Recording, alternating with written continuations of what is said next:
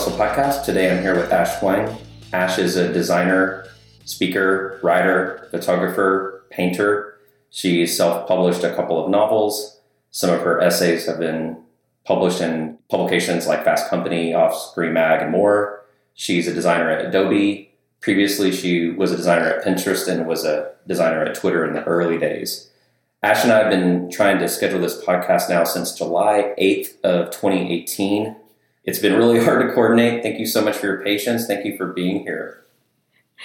Of course. I'm glad to be here. Yeah, I feel like the idea of this podcast is older than both of our children, which is kind of wild to think about. That's true. My son was born on the 11th, so that's true. When was your kid born? 23rd. Of July? Yep. Oh. I've noticed a few things that we have in common. Our kids were born in the same month. I didn't know that. We both have an interest in medieval history, and we're both Geminis. Oh, so there's really four of us here. Yeah, that's right, four of us. So, Ash, why don't you take a moment to introduce yourself to our listeners? Sure. Hi, I'm Ash Huang. I currently work at Adobe. I think you did a great resume introduction. So, yeah, I've been around the Valley in-house, so at Pinterest, Twitter, doing all sorts of things from brand design, event design, mostly doing product design, a lot of working with new users, that kind of ilk. Freelanced, worked for like a bunch of different companies in that capacity.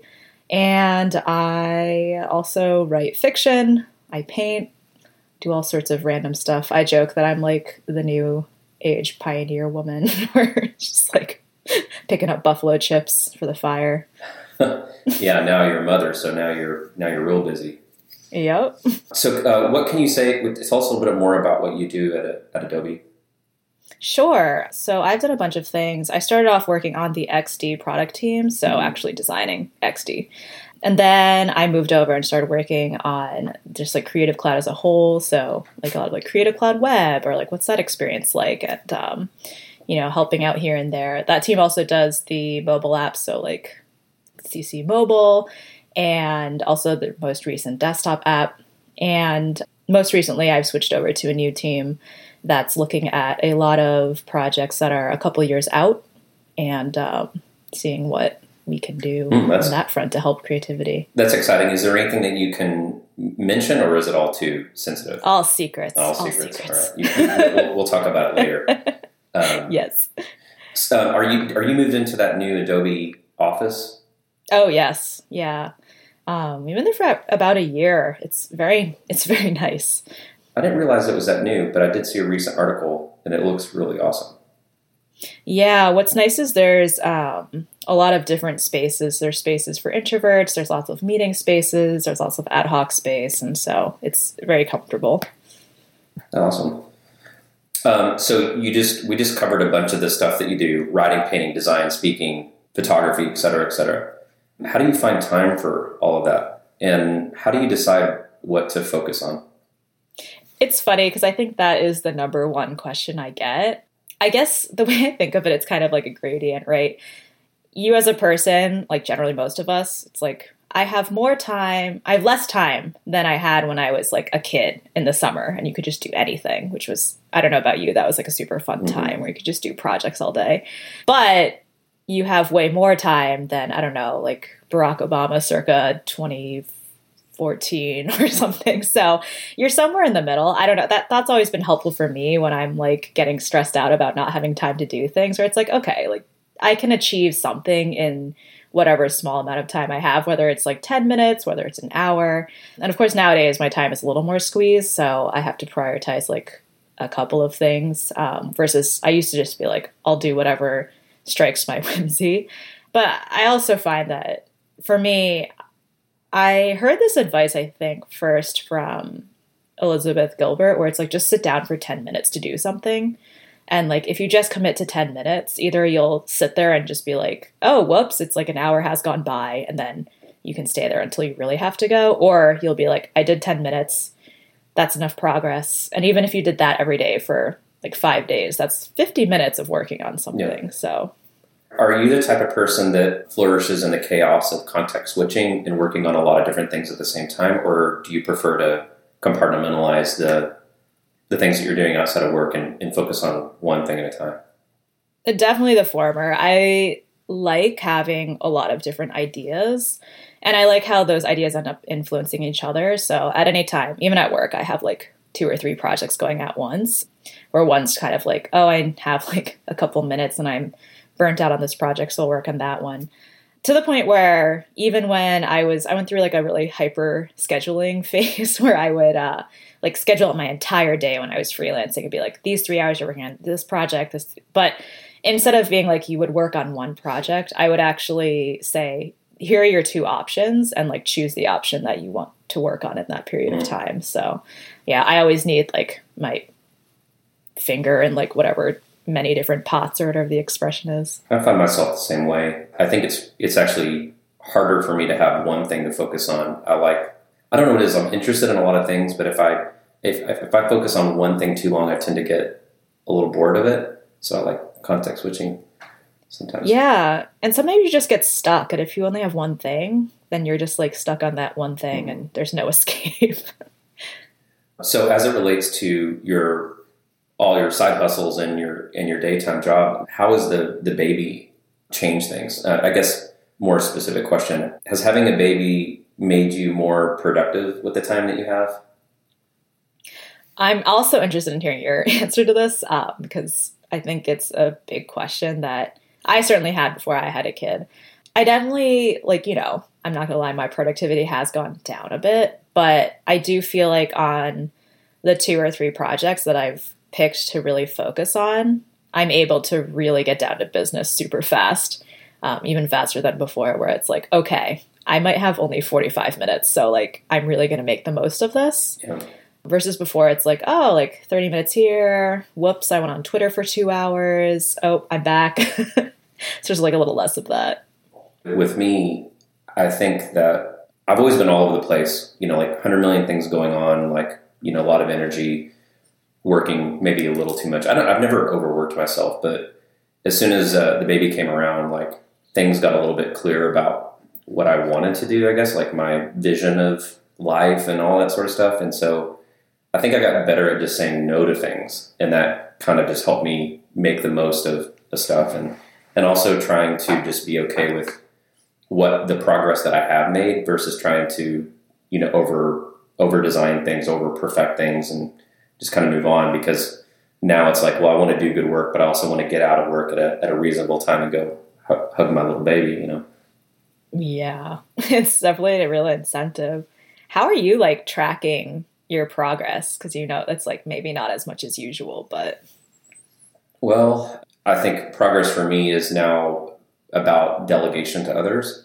So I would say like 1/3 of the things that I have to do are things that I need to do, and the other 2/3 are things that I have to delegate. So it's for me, tracking the progress is more about like learning how to set better goals for managers and managing managers better, so that work can be distributed, and so I can achieve those things, but through others. So that's made a real difference, because if I wasn't able to delegate, I would be working a lot more hours.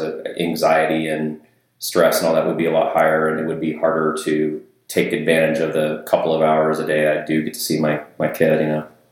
Yeah, for sure. I feel you. Yeah.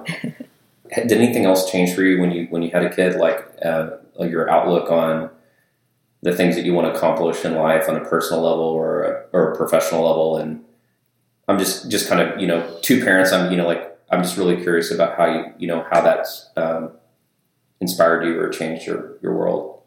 Yeah, I think there's a couple of ways. One is that I definitely feel like I want to set a good example for my kid. I mean, it's really important to me that we spend a lot of time together and we have a lot of playtime, and like it's really fun just to be around him. But there is this part of me where it's like, it is really important to me that I set an example for him of like, yeah, like when you are passionate about something, doing those projects is like extremely fulfilling. So it is important to me that he sees me doing things like that. So like, you know, when I go for conference talks, if I'm speaking, like I'll take him with me. It's awesome. Like, I like that he's there. And it's also great because then people in the audience don't think it's weird that like, mom speak. Like, yeah, they're like out in the world still. So that's one of the things that's been really important for me and helping him develop into like a normal human being, I think. Yeah, just otherwise, I think I have a lot more patience for things. It just gives you a perspective. Like, I feel very lucky that my kid's been pretty healthy and, like, you know, he hasn't, barring a few, you know, like falling on his face and stuff, he's been really healthy and we have a good time together.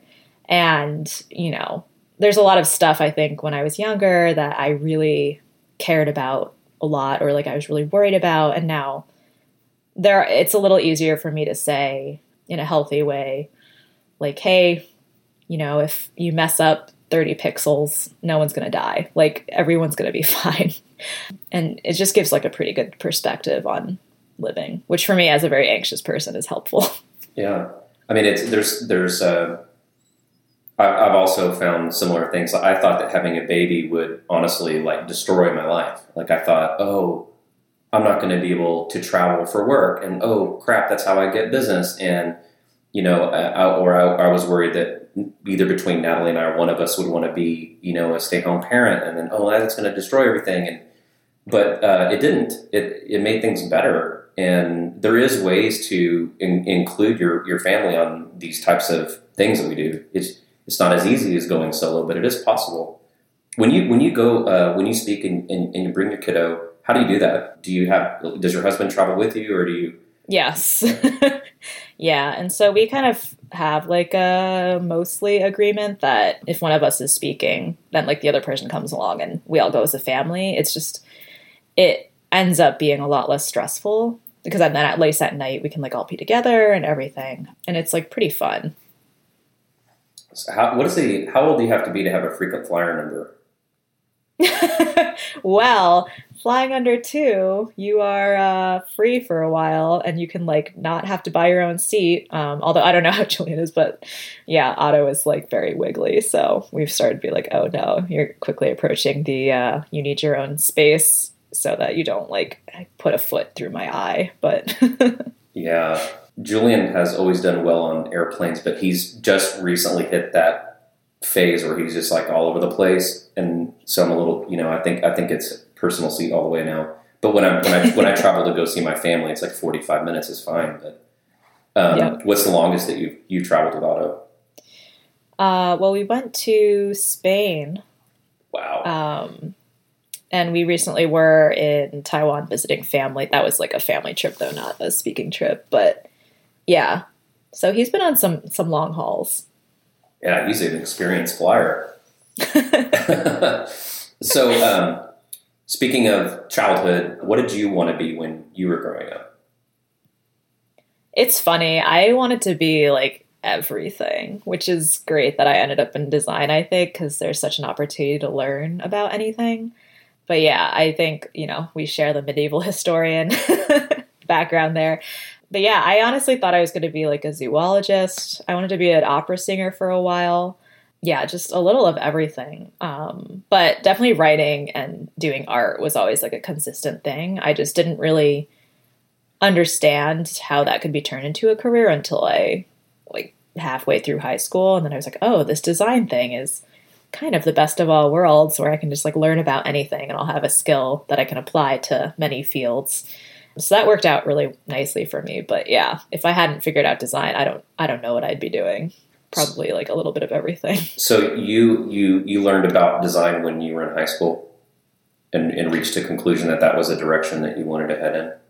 Yeah, I was lucky because I think, you know, I don't think most people even know design is an option till later on. Mm. And I don't think you need to go to school to be a successful designer by any means, but it's definitely like a huge shortcut. But yeah, knowing what you want to do at like 18 years old is pretty intense. So I feel very lucky, honestly, that I somehow figured that out. Yeah, it was similar for me too. I mean, I wasn't good at any of the other sort of subjects in school, but I was good at art and mechanical drafting. And my dad was a graphic designer. I mean, the type of design that I ended up doing isn't the type of creative work that I thought I would be doing. But I too just kind of, you know, made a decision early on. I didn't really have many options to like where to go study it. Where did you Where did you study design? So I ended up going to Carnegie Mellon University, which was awesome. But the funny thing is I went there for pre-college for a summer program because I randomly got an email. I still don't know how I got this email, if I had signed up for something that I forgot about. But yeah, I got an email that was like, apply to Carnegie Mellon's pre-college program. And I was like, looking through the catalog, I was like, design, that sounds interesting. And I was just like, yep, this is it. This is the program I want to be in. Yeah, so again, fortune there. What type of design program was it? So I personally majored in communication design, but it was, there's a foundation year where everyone's together and drawing and learning to do all of that. And then sophomore year, you choose if you want to be an industrial designer or a communication designer, which I had like a huge, giant, like crisis over in my head, but I ended up choosing communication design. It seems like, I mean, so you have a lot of different things that interest you, different passions and all different forms of creativity. Maybe you don't struggle with this, but I'm curious, like how do you think about like, even like when we started, before we hit record, we were talking about, you said, I just want to be introduced as a designer. That's something that I've been thinking about lately, different kinds of conversations. It's most of them industry related because I've started to have this feeling that adding too much more other than designer, like starts to could potentially pigeonhole you where if you just more open-minded about it, it maybe, helps you sort of reinvent yourself. Do you feel like in your experience that you've gone through major iterations of Ash, like who Ash is as a creative person or as a designer? Is that something that you think about redesigning yourself, or you just kind of let things happen as they come? That's a great question because I've always been like a weird projects lady. Like I just always have like 100 things bubbling. But after school, especially, I went through a phase where I was looking around and I think, there was a lot of pressure to specialize or to be like one thing and to be just a designer and to like focus your brand, it's kind of confusing to be like, I'm these 9 different things. And so I think that was a major part of me hiding as a designer and then trying to really just be like a pure like designer. Like I do product design, I do tech design, I do this very specific thing. And granted, I always had like other projects. I was like, oh, I'll just like buy a little letterpress and like do wild stuff. I'll like write some books on the fly.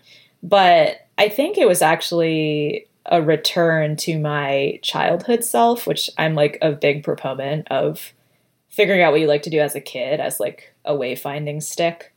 And so I think embracing the fact that I was never going to just be like a brand designer who does these very specific kinds of logos, who has like a very beautiful portfolio that only has like one beautiful thing.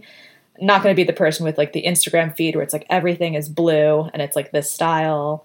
But I am making the bet. I think the 2020s are the decade of the multi-passionate creative. Are you speaking to journalists as opposed to specialization? Yes. Okay. Yeah. I'm really interested in hearing your opinion of this. I mean, I'm lucky that I get to talk to a lot of different, designers, people at agencies, a lot of in-house. So, this is something that I think about a lot. Tell me more about that prediction and why you said what you just said. Yeah. So I think the last 10 years, especially for design, has been just trying to create an identity that will be respected by like engineers, by like business people, even generally like now we have like Netflix series for designers, which is like kind of bonkers. But now that I think design has been established and like design as a whole feels secure, we can go back to being a little more authentic and, pursuing passions that aren't so mono-focused. So I really think that it will ebb and flow. Like, and then I think after that, like maybe everyone will break off into their own little like niche things again. But I really do feel a lot of energy towards people not pigeonholing themselves and saying like, oh, I'm only a designer and I only like design brutalist typefaces. Yeah. I mean, I agree. And I also think that it seems to be a trend in hiring too. I think that people are starting to get a little bit more responsible with how they spend their corporate dollars. I guess as an example, I've talked to a lot of in-house teams lately, and one of the trends that I noticed, just like looking at maybe 3 to 5 different companies, some of these companies that used to have like tons of specialists on the payroll every year have kind of slowed down on that a little bit, focusing more on the generalist skill sets, and then still engaging, still investing dollars into specialists, but maybe spend a little bit more with freelancers and small boutiques and stuff like that to still do that. You know, for some companies, it was, you know, oh, we don't have, like, we do that work, but we don't do it at a high enough velocity to have it on the books. And others are like, well, this is just generally how we want to build our team. But I've noticed that as a trend too.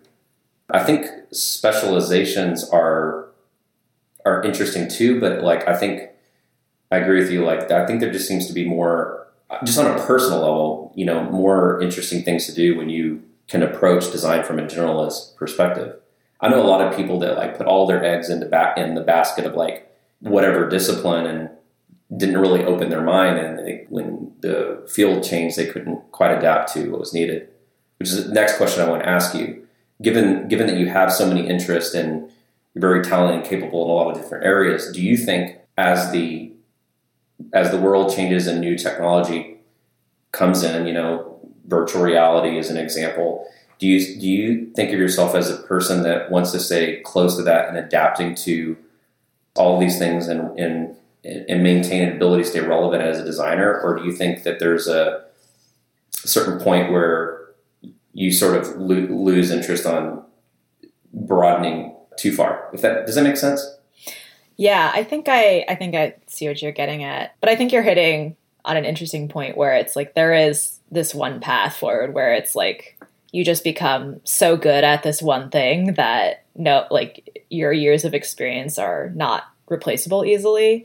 But then this other path that you're talking about is also super viable. And I think is really interesting where it's not so much like you are collecting like a discrete, knowable set of knowledge and mastering that, but it's almost like you as a person are like some kind of like putty. That's probably a better word for that. But, you know, that you are able to like pick up new technologies, you know, the right questions to ask, you know, how to learn.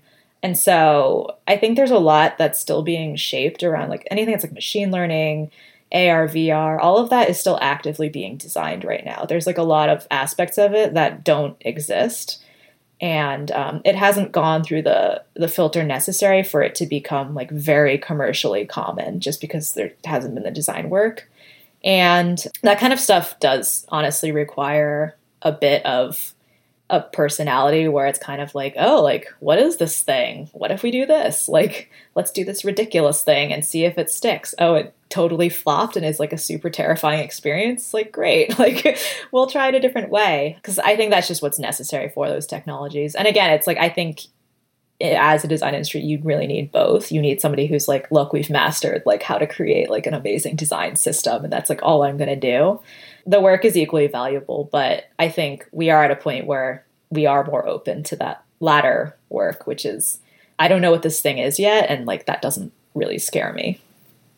Yeah. I think that if it wasn't for diversity and learning opportunities and variety, I don't think that we would be able to compete with all the other people that are hiring designers. I think that's one reason why someone might come to us, you know, a small husband and wife business or an agency versus an in-house. But I think about this a lot. Like my dad, you know, my dad was a graphic designer, but the tipping point from him is when the Mac came out.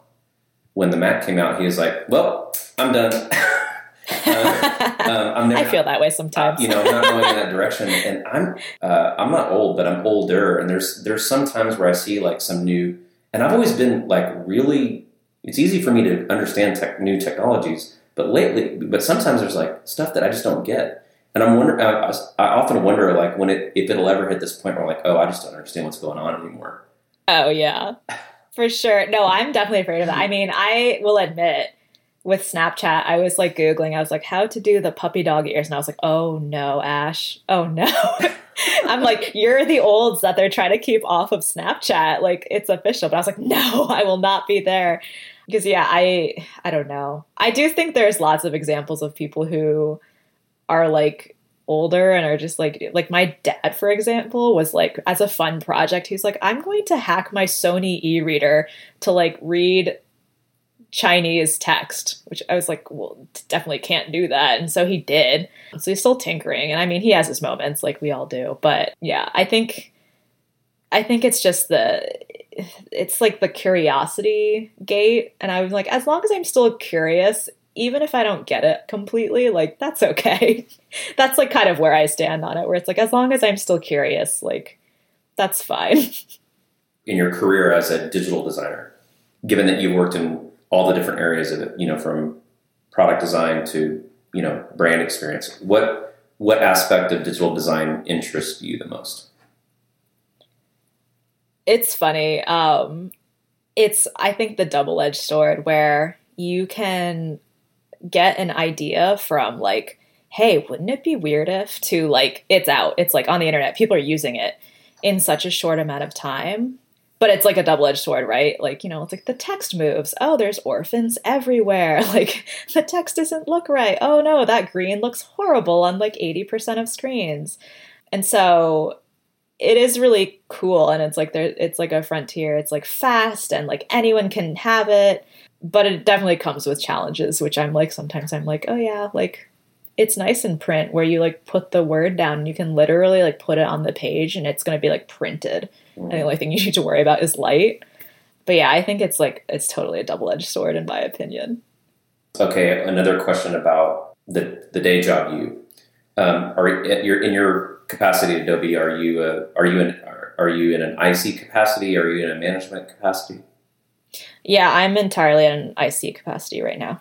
So just from your perspective on what you want to achieve, what is your thought on those paths and how you might approach it? Do you think that you're the type of person that wants to stay on the IC path? Do you think there's a point where you might think about management? I've definitely flirted with going onto a management track. It's just like, I always get pulled back into the IC problems of like the actual, like figuring out the story that a product should be telling or like where we want to go. Mm-hmm. I just end up always getting pulled into that. I am really interested in like mentoring and like helping people be their best creative selves and everything. There's like a lot of the parts of the management experience that do interest me, but it just always ends up I'm on like the IC problems. So I'm curious, have you talked to Natalie about that at all ever? No, I would love to. I think you guys have a lot in common. One of the first things she told me, actually today is our company's 7-year anniversary. Oh, congrats. We made it 7 years. I can't believe that. Anyway, but before she made the decision to join, she told me, it's really important to me to always be designing. I never really, no matter what we do, I don't really want to be doing management. And so if you can commit to that, I'll go on this journey with you.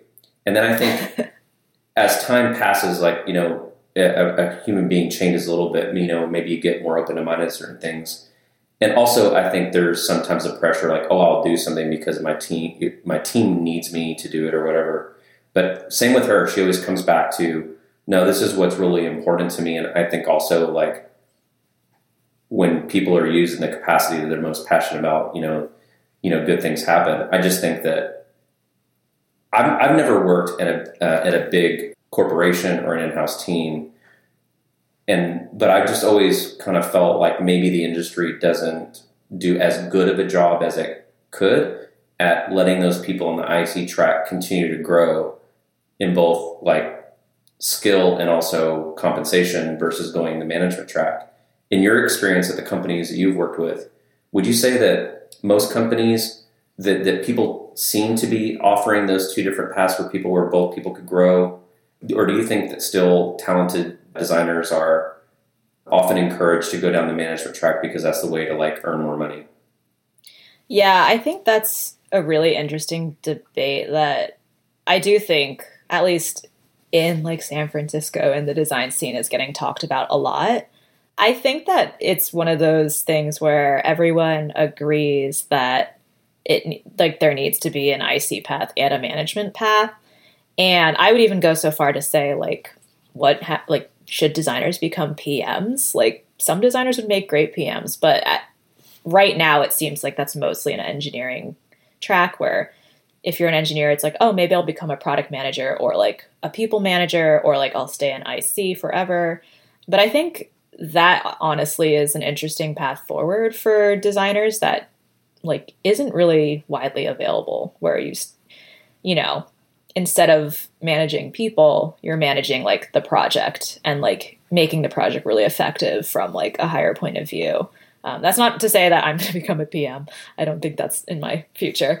But I think that that would alleviate some of like the people management pressure, because I do agree. I think a trend that I see just across the design industry is people become managers not because they are interested in people managing, or they like the effectiveness that comes with people managing or the impact they can have, but they do it for power. Mm-hmm. They want to be in certain rooms, and only people managers are allowed in those rooms. And so like there comes a point where it's like, okay, well, if I want to have like a wider discussion and a wider impact, like I have to become a manager. And so I think that's like a main problem, is making it not about power, but about like the role itself. Yeah, that's a good point. A former colleague of mine was moving from Austin to Chicago, so he was leading FunSize, and he was telling me that something similar. I really want to get into product management. I think what he was really saying is, I want to be at the table. I want to be involved in strategic decisions.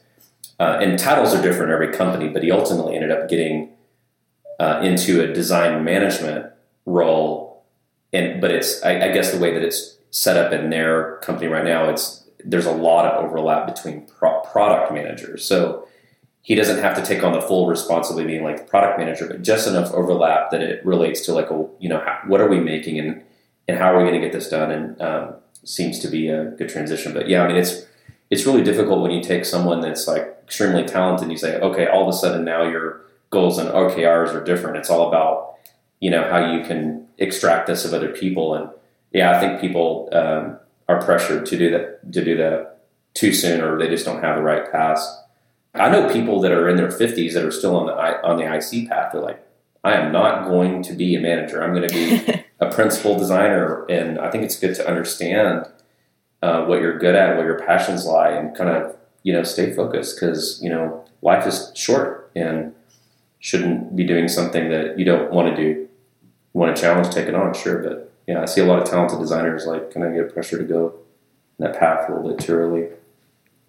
Yeah, and I will say for Adobe's benefit, they are pretty good about being flexible, where it's like, yeah, you can have a safe place to try management or to try like all of these different roles, and then like if you don't like it, you can go back. Like, that's cool. You can have take backsies. And I think that's also what stops a lot of people from moving off of an IC track to a management track. It just feels very monumental, where it's like, once I go, I can't go back and I'll become irrelevant, and like all these worries. Yeah. Speaking of coming back, I heard that Brady Evans might have come back to Adobe. Is that true? Yeah, she's there. She's awesome. She's great. Do you work with her? Brady and I have done some things together, but sadly I'm not day-to-day working with Brady anymore. Well, if you run into her hall or something, tell her, give her a high five from here. I will. Switching a little bit back to personal interest. Yeah, let's do it. So on the things that you do outside of Adobe, all the artwork, all the writing, all the photography, is there a standout, an area that you are personally more gravitated to? Yeah, I've had a lot of, I kind of bucket all of my like pursuits into two like very like obtuse large buckets, but one is the buckets that it's like, these are the things I do over and over again. And then the other ones are kind of like, I will do this, kind of master it to the extent that I want to, and then like leave it alone for a while, pick it up once in a while when I feel like it. So that's like a lot of like stuff, random stuff that I do, like my plant hobby, my like knitting or any like fiber arts stuff. And so the things that are more persistent though is like things that I just always do. So that's like fiction and writing and all of my like artistic painting, watercolor, fresco, etc. In the painting world, what is your preferred medium? I just recently got into oils, which it's one of the situations where it's like, this is very like Northeastern US of me, but I'm like, why did no one tell me about this? I'm so mad that I love this. Where it's like I'm enjoying this so much, I'm angry, which I feel like is a totally like tri-state area New York thing to feel. Is that where you're from? Yes. Yeah. I'm originally from Connecticut. Okay. But yeah, I feel like that's like, I always laugh because I'll be like, oh, I'm so mad, I love this so much. And people are like, oh, it's like some weird conflicting feelings. I was like, yeah, I know. But yeah, I've been really into oils. They just feel really natural to me. I'm still doing watercolors. I do a little digital here and there. But I like to switch it up. I'm actually going back to like graphite pencil right now, but I like to just like everything else, I'm like all over the place. So we do this thing in the office called Magic Hour. Every 2 weeks, someone gets a budget and then they can like do a little, like a 2 hour thing with the team. Some people will just like, let's drink. And other people are like, let's do art. Someone did a graphite pencil thing with like a model. And it was the first time since college that, you know, where you have like, okay, you got 30 seconds, sketches. Oh, so embarrassed. I used to really, really love painting and drawing and all that. I just lost that. I think, well, I don't know. Maybe it's a cop out to say I lost that. Maybe I just haven't pursued it enough. It's really inspiring to me, actually. I just got home from visiting my family, and my dad, who I mentioned was a graphic designer, is also a sculptor. And he used to do a bunch of sculptures in like the 70s before I was born, and he didn't do it at all for 40 years. Oh, and wow. Then recently just decided, I'm going to sculpt again, and just poured himself into it. Like, you know, he doesn't feel like his skill is where he really wants it to be, but he's just making, he's producing like a sculpture a week. Wow. And that's the way to do it. It's really inspiring to see that, because I didn't really...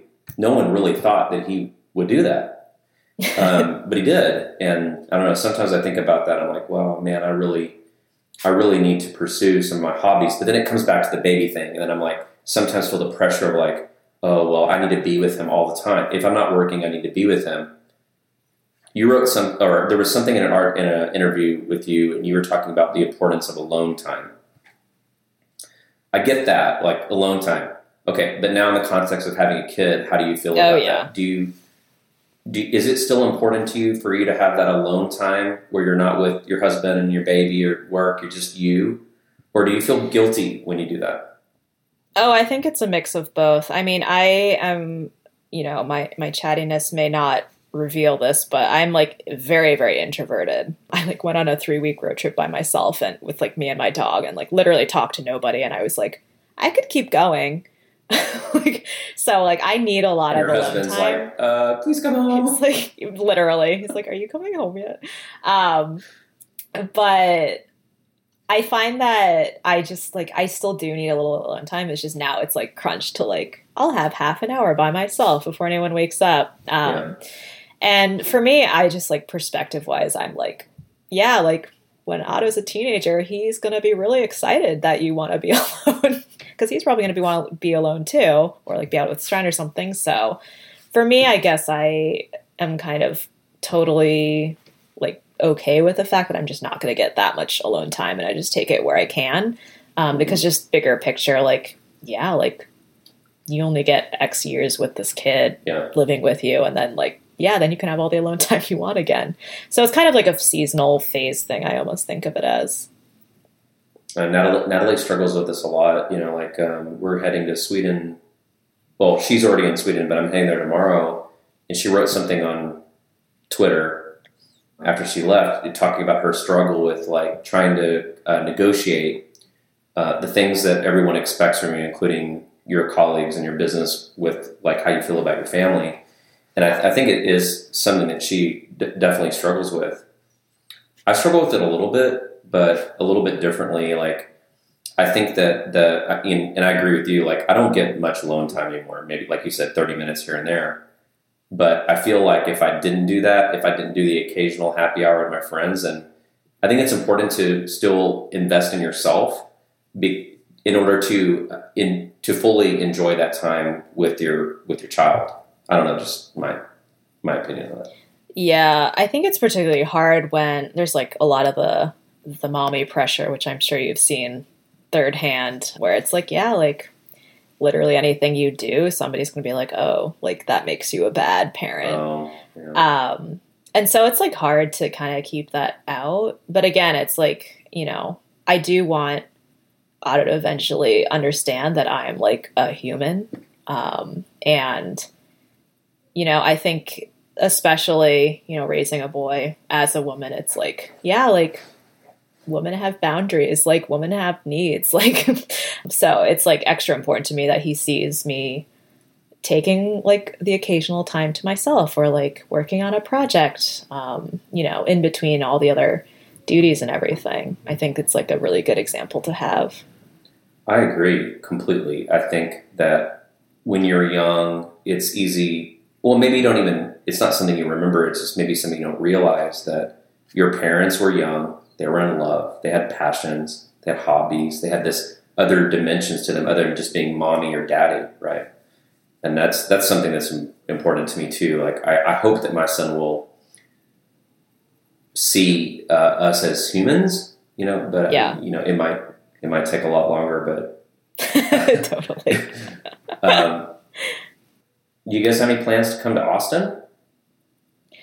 We keep wanting to come to Austin. We are getting semi-close, but not close. We're going to Dallas in March for like one of our really good friends is getting married, but I would love to come back to Austin at some point. Oh, if you guys ever want to, Natalie and I would love to hang out with you guys. If you guys ever want to visit, you can crash with us and hang out. It'd be really awesome. That would be super fun. If you can find your way down this area. That would be awesome. Yeah. All right. A couple more questions for you.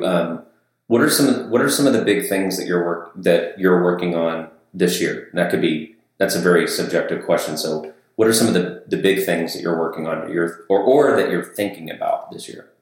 Yeah. So my biggest kind of like side project that's taking up all of my time is I'm trying to complete the next draft of my novel. It's my third one. And this one, if all goes well, is like the first of a series, which I've never written a series before. So that's kind of been a really fun experience. It's kind of like a magical realism type book. And it hinges a lot on my experience personally of being Chinese American. So being like a minority in America, but like one that might have certain privileges.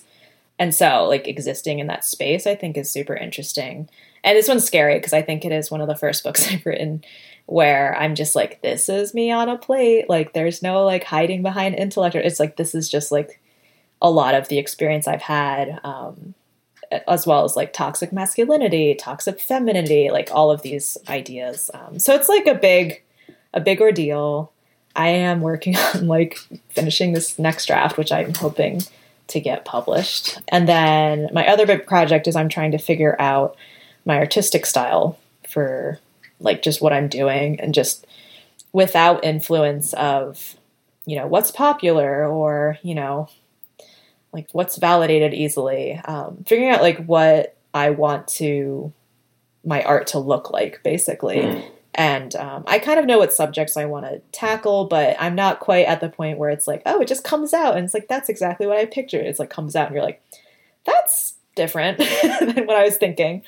And just being a little braver where I'm like, oh, I'm like, I'll do these studies. I'll just study forever. I'll do swatches forever. Where it comes to a point, it's like, okay, like what are you going to do with all of that studying? So that's been an interesting challenge. I did this like giant exercise where I was like mood boarding and like doing all of that. And then the third, it's just like, I'm trying to like really focus on like being around for my family. I feel like, you know, you blink and you miss it. Like I see it now where it's like, oh, you can blink and like kid is 5 and you're like much older and you're like, oh, what's going on? God, it's so strange. It's scary. I visited my family. I just got back last night. I visited my family for like 3 days. And last night when I picked my son up, he just looked different. Yeah. And acted different in like just 3 days. And it's wild. Yeah, it's crazy. It's really cool. Yeah, I think before you have kids as an adult, you're like, oh, time is passing. But then once you have a kid, you're like, oh, I can literally see time passing. And like 1 month to 1 month is like such a long time. Versus as an adult, you're like, oh, the weather's different. So true. So true. 5 years from now, what do you want to be doing? What do I want to be doing? It's funny because whenever I think of this question, I'm like, oh, this is like what my daily routine is that day.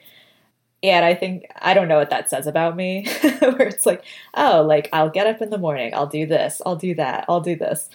But for me, I definitely want to be in a place where, first of all, like I definitely want to have published my book. That's like probably the only real huge goal that I will commit to, because I just find that 5-year plans, like so much changes in 5 years.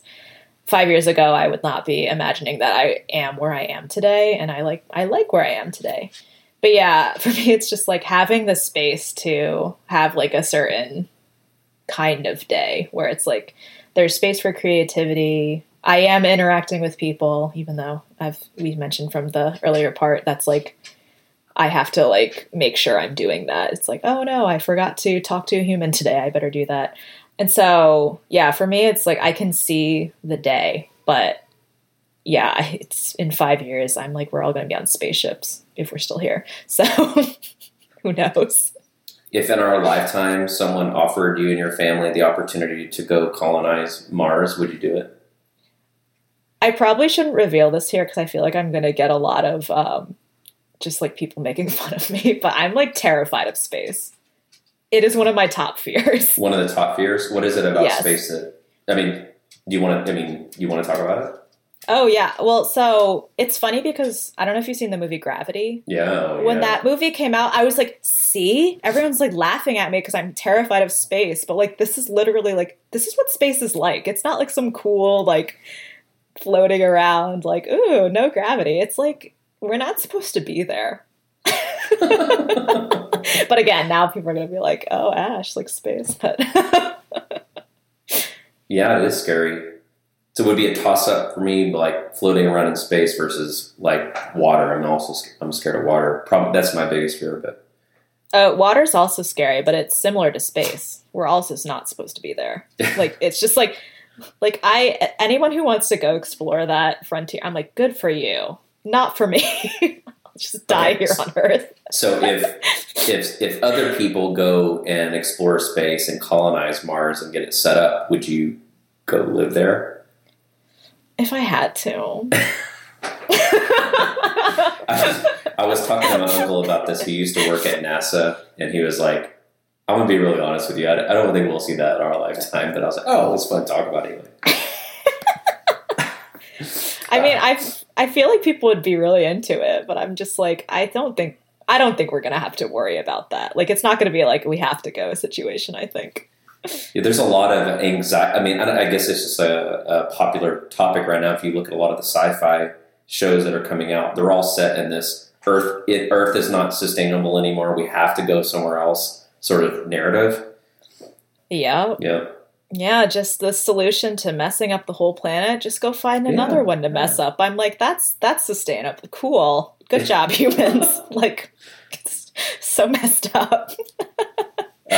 So in terms of not messing up things and leaving something behind, it's hard to sometimes think about oneself, but I think it's important a little bit.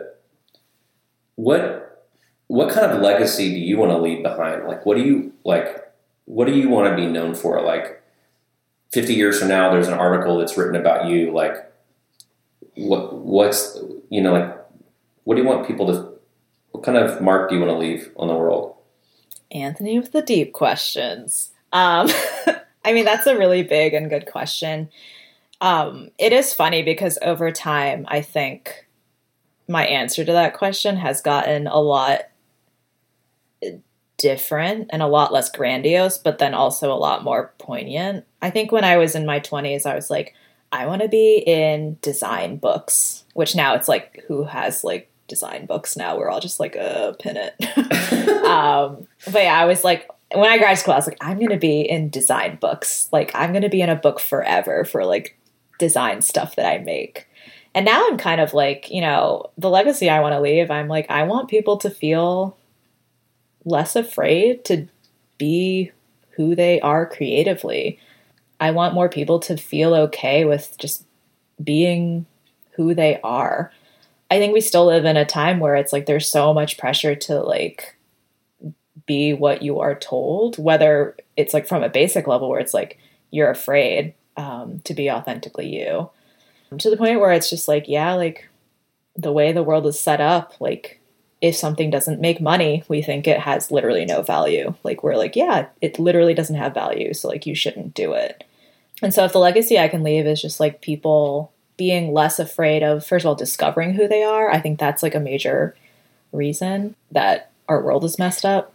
Just like discovering who they are, understanding how they work, understanding what they want to do creatively. And like, I really do believe everyone is a creative person. I'm like a total hippie with that. That's why I work at Adobe making creative tools.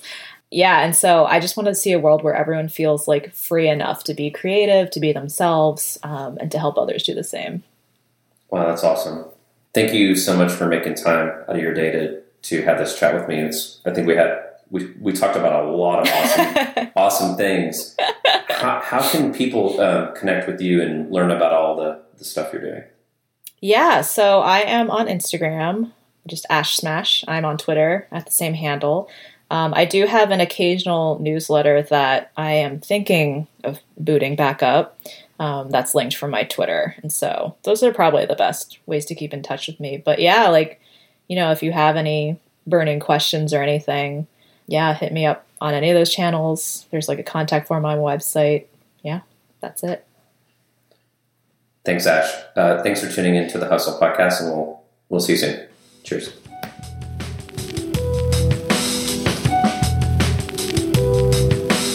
Hustle is brought to you by FunSize, a digital service and product design agency that works with inspiring teams to uncover opportunities, evolve popular products, bring new businesses to market, and prepare for the future. Learn more at funsize.co. I'm Paige, a product designer at FunSize. Namaste.